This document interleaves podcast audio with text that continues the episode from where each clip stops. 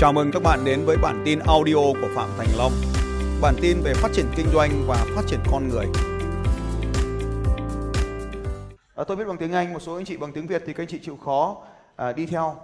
Một số anh chị bằng tiếng Việt thì các anh chị đi theo. Mindset là tư duy. À, phần đầu tiên đó là tư duy. Tư duy là cái phần quan trọng nhất và điều khiển toàn bộ các cái hoạt động của chúng ta.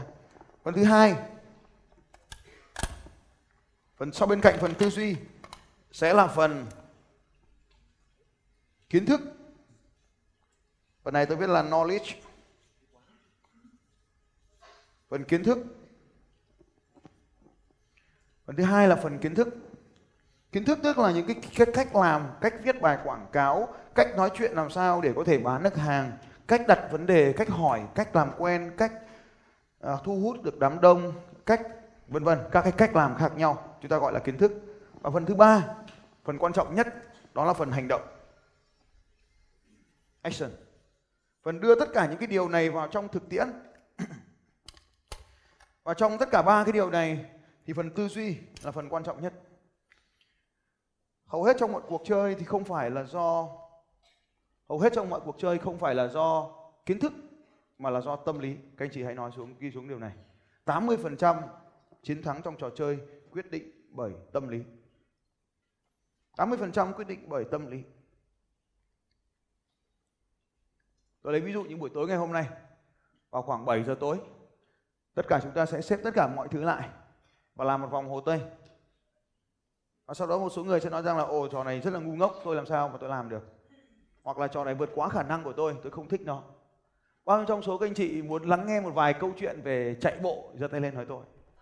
À tôi nghĩ là anh Hiếu từ thành phố Hồ Chí Minh có thể kể câu chuyện cách đây một vài ngày. À, xin mời anh Hiếu tôi cũng không tin là anh ấy hoàn thành. Chào mọi người mình tên hiếu. Cảm ơn mọi người. À, cách đây hai tuần. Hai tuần mình chưa bao giờ nghĩ mình sẽ hoàn thành được 10 cây số chạy bộ. Bởi vì uh, chân của mình theo như bác sĩ bảo là mình cấu tạo bàn chân mềm không thể chạy bộ. Thứ hai mình bị uh, đai đốt sọ phép một đó là điều bất hạnh bởi vì mẹ mình không có bổ sung đủ axit folic trong thời kỳ mang thai. Dạ, dẫn đến việc uh, mình sẽ luôn tâm niệm là ở con của mình ở đây đủ chất. Và kết quả là khi mà mình học cách thức sử dụng đó lần đầu tiên ở Sài Gòn. Thì uh, ngày hôm đấy mình thấy có một ông thầy chạy bộ chạy lên cuồng vào buổi tối. Và trước đây thì mình nói rồi là ông này bị điên. Ôi chạy vào vòng thế kia sơ buồn đi cũng chết thôi. Tôi hôm nay thì mình à, từ Sài Gòn tại nhà mình ở Bình Dương thì mình về cách nhà khoảng một à 10 km thì mình dừng lại thách, thách thức với bản thân mình là mình sẽ hoàn thành 10 km. Lúc này thì à, đồ đạc trên người nó hơi đỉnh kỉnh nên mình vứt hết. Mình chỉ dừng lại có mỗi cái con với lại à, thăm vở của thầy đi học thôi và mình hoàn thành nó trong vòng khoảng một tiếng 20 phút 10 km. Và về tới nhà thì vợ mình vẫn chờ mình lúc đấy là khoảng ở 12 tuổi mở cửa đá hỏi câu đầu tiên là sao anh bảo thầy bị điên mày. Cùng tham gia. Và cách đây khoảng 3 hôm thì uh, mình được uh, sự trợ giúp của thầy trợ giúp về mặt tinh thần động lực kỹ thuật. Mình đã hoàn thành được một trận đua marathon 42 km trong 6 tiếng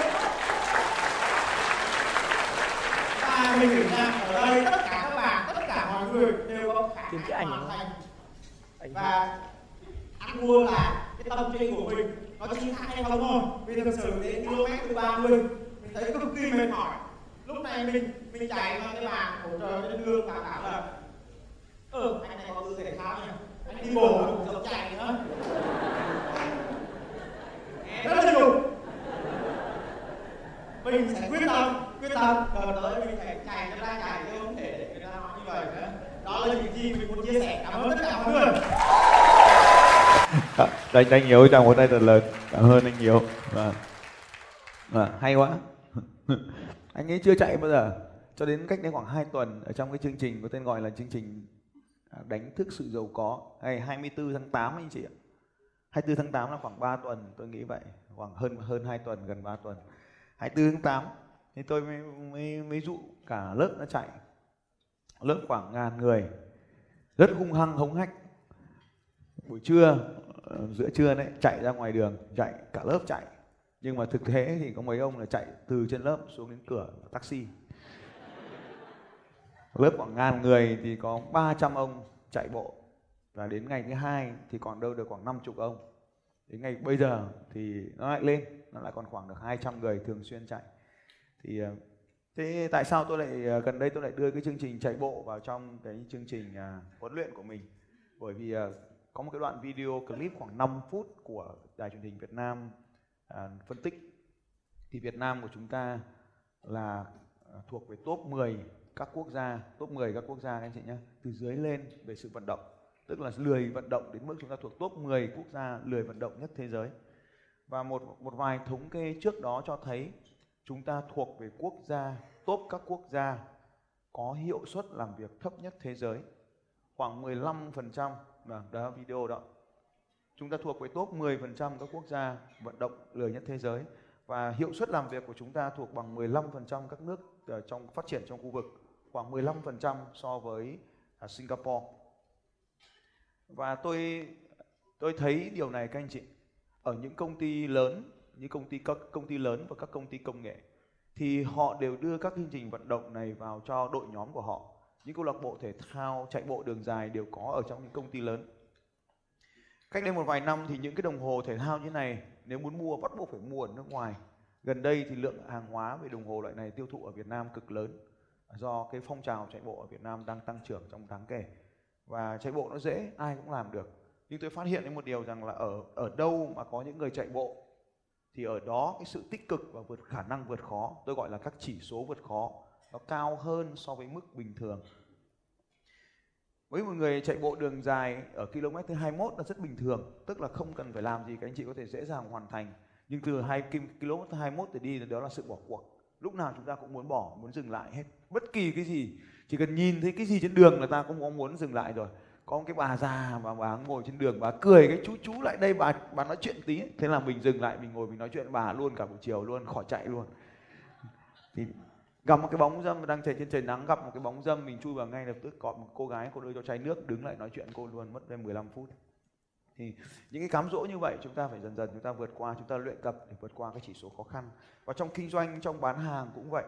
Rồi chúng ta cũng sẽ phải bán hàng, rồi chúng ta cũng sẽ thất bại.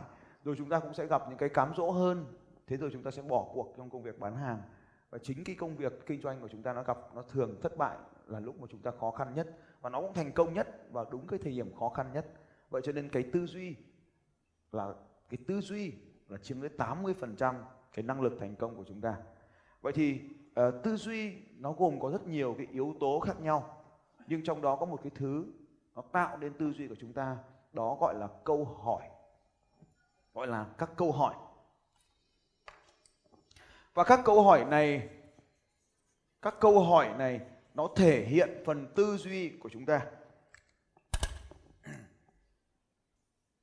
Chúng ta có rất nhiều tầng tư duy nhận thức khác nhau. Tôi chia nó thành 6 tầng. Anh chị vẽ một cái tam giác, chia đôi nó ra. Sau đó chia ba và chia ba. Ở dưới có thể hỗ trợ cho cái hình nó to lên cho nó dễ nhìn. Chia đôi chia đôi và chia đôi ra. Okay. rồi, các anh chị vẽ cái tam giác. Thật to, giữa vở, thật to nhá. Bé họ không ghi được. Hẳn trang giấy. Thật to lên. Cái này giống như như trong vở lớp 1 gần đấy cải cách ấy nhỉ? Tròn vuông vuông, tròn giác vuông tròn. Hôm nay tôi chỉ dùng tam giác thôi. Ngày mai tôi dùng vuông, ngày mốt tôi dùng tròn. Rồi, cái tam giác rồi, được chưa anh chị? Sau đó các anh chị à, viết xuống những cái câu hỏi nó thường diễn ra ở đây. Rồi đúng rồi đấy đừng vẽ như anh đó đấy. Tam giác anh sẽ vẽ một đâu có năm hay sáu đấy. Rồi chia đôi ra xong chia ba chia ba ra. Rồi vẽ to như vậy đấy. Rồi. Ở dưới hỗ trợ được chưa? Ở cái tầng dưới cùng này ta gọi là tầng môi trường các anh chị ghi cho tôi, là môi trường. Những cái câu hỏi nó liên quan đến yếu tố xung quanh. Nó liên quan đến yếu tố xung quanh của chúng ta. Yếu tố môi trường. Ở tầng 2 chúng ta có cái xu hướng đặt những câu hỏi liên quan tới hành vi. Liên quan tới hành vi.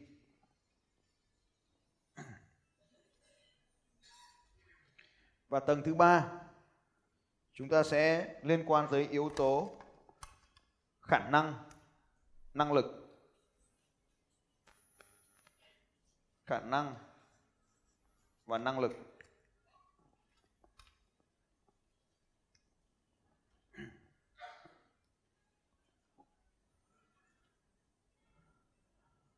Ở tầng thứ tư, tầng quan trọng nhất, niềm tin và giá trị. Và cái niềm tin và giá trị tức là cái gì ạ? Tức là những cái gì mà chúng ta cho nó là đúng là sai đấy. Những cái mà chúng ta cho là đúng, những cái mà chúng ta cho là sai. Thì đây được gọi là tầng niềm tin. Tầng niềm tin. Và tầng tiếp theo là các anh chị cứ ghi thôi, tí tôi giải thích. Nhân dạng. Nhân dạng. Nhân dạng. Và tầng cuối cùng là tầng sứ mệnh.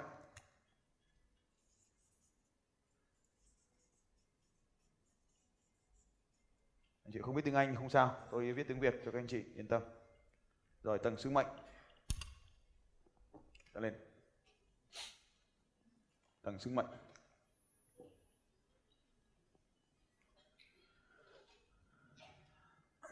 Cái câu hỏi các câu hỏi ở tầng 1 này, họ thường hỏi là where ở đâu? When khi nào? Ở đâu và khi nào? Tầng dưới cùng. Where ở đâu? When khi nào? Where and when ở tầng hành vi, họ sẽ thường hỏi what? Tức là cái gì? Cái gì? Cái gì? Ở tầng 3 tầng khả năng năng lực, họ sẽ thường hỏi là làm thế nào? Làm thế nào?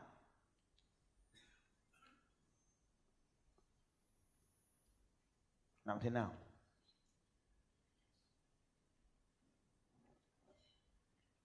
Ở tầng 4 câu hỏi về niềm tin và giá trị. Họ thường hỏi với, why? Tại sao? Tại sao? Tại sao? Ở tầng nhân dạng, câu hỏi sẽ là who? Tôi là ai? Họ là ai? Anh ấy là ai? Who? Tôi là ai? Họ là ai? Anh ấy hoặc cô ấy là ai? Và tầng cuối cùng, sứ mệnh trả lời câu hỏi who else. Trong kinh doanh, câu hỏi này có nghĩa là tôi phục vụ ai? Tôi phục vụ ai? Rồi bây giờ tôi đọc lại để cho các anh chị kiểm tra trong vở trong trường hợp các anh chị chưa ghi rõ được. Ở tầng 1, môi trường. Kiểm tra lại trong vở environment, môi trường. Tầng 2, hành vi Tầng 3, khả năng hay là năng lực. Tầng 4, niềm tin hay là giá trị. Tầng 5, nhân dạng. Nhân dạng tức là định nghĩa tôi là ai. Tầng cuối cùng, sứ mệnh. Tương ứng với nó là các câu hỏi khi nào và ở đâu. Câu hỏi cho tầng 1. Khi nào ở đâu? Cho tầng 2 cái gì cho tầng 3 làm thế nào cho tầng 4 tại sao cho tầng 5 tôi là ai, họ là ai? Cho tầng 6 tôi phục vụ ai? Ta đem chia nó thành ba nhóm chính. Ta đem chia nó thành ba nhóm chính. Tương ứng với mỗi một tầng. Hai nhóm đầu tiên bên dưới cùng là môi trường và hành vi. Đây là năng lực nhận thức đầu tiên, cấp độ nhận thức đầu tiên. Ở đây không có thông minh hơn hay là kém thông minh hơn, chỉ là vì năng lực nhận thức khác nhau thôi. Tầng dưới này khi chúng ta làm việc với con người, thường là những người có thu nhập thấp, họ thường đặt những câu hỏi này nói đúng hơn, vì họ thường đặt những câu hỏi này, nên thu nhập của họ thấp. Trong một tổ chức, trong một đơn vị, thường những người đặt câu hỏi này là cấp độ làm việc trực tiếp hay còn gọi là cấp độ công nhân. Không phải xấu hay tốt, giỏi hay dốt, mà tất cả mọi người đều phải trải qua từng tầng nhận thức này. Ở tầng trên câu hỏi thường dùng cho người có thu nhập bậc trung trong xã hội. Và trong doanh nghiệp, họ cũng là những người lãnh đạo bậc trung, những người làm công tác quản lý. Trong nhà máy, họ thường làm quản đốc.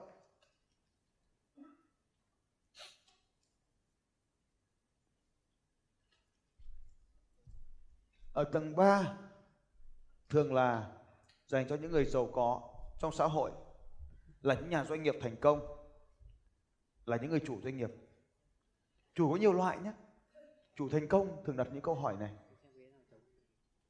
người bán hàng thành công cũng thường hỏi những câu hỏi bên trên này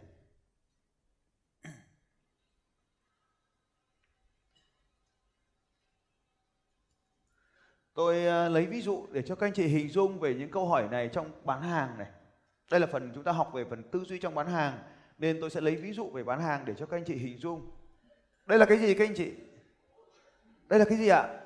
Vâng, và có ba nhóm người sẽ mua theo hành vi khác nhau và tương ứng với vậy thì có ba cách bán hàng khác nhau. Chúng ta bán hàng cho một người đơn giản, ít tiền thì ta nói luôn đây là cái bút và tôi bán nó ở trên lớp học. Hôm nay tôi bán cái bút này ở trong lớp. Như vậy là người ta có tiền thì người ta cũng không mua. Bởi năng lực của họ chỉ có vậy thôi và họ không có nhu cầu dùng cái bút này. Nên chúng ta sẽ có một cái niềm tin bán hàng là cho dù bạn là người bán hàng giỏi nhất thì đâu đó vẫn có những người không mua hàng của bạn. Bây giờ chúng ta muốn bán cái bút này cho cái người muốn viết bút thì chúng ta sẽ nói về làm thế nào để làm thế nào để trực tiếp này, làm thế nào để sử dụng cái bút này thì nó rất là dễ. Làm thế nào để sử dụng cái bút thì đấy lại là hành vi rồi. Còn bây giờ nếu chúng ta nói, làm thế nào để sử dụng được cái bút này trên lớp học thì lúc, lập tức lúc này, các anh chị sẽ thấy nó đi thẳng lên trên niềm nhân dạng ai sẽ là người sử dụng bút trong lớp học ai theo các anh chị ạ theo các anh chị ai là người sẽ sử dụng cái bút này ở trên lớp học ạ ông thầy giáo đúng rồi ạ và nếu tôi dạy cho ai đó sử dụng cái bút này thì cái người nào nên là người học cách sử dụng bút này ạ? Ai ạ? Ai nên là người học cái sử dụng cái bút này ạ? Ai ạ? Vâng, những ông thầy nào đó.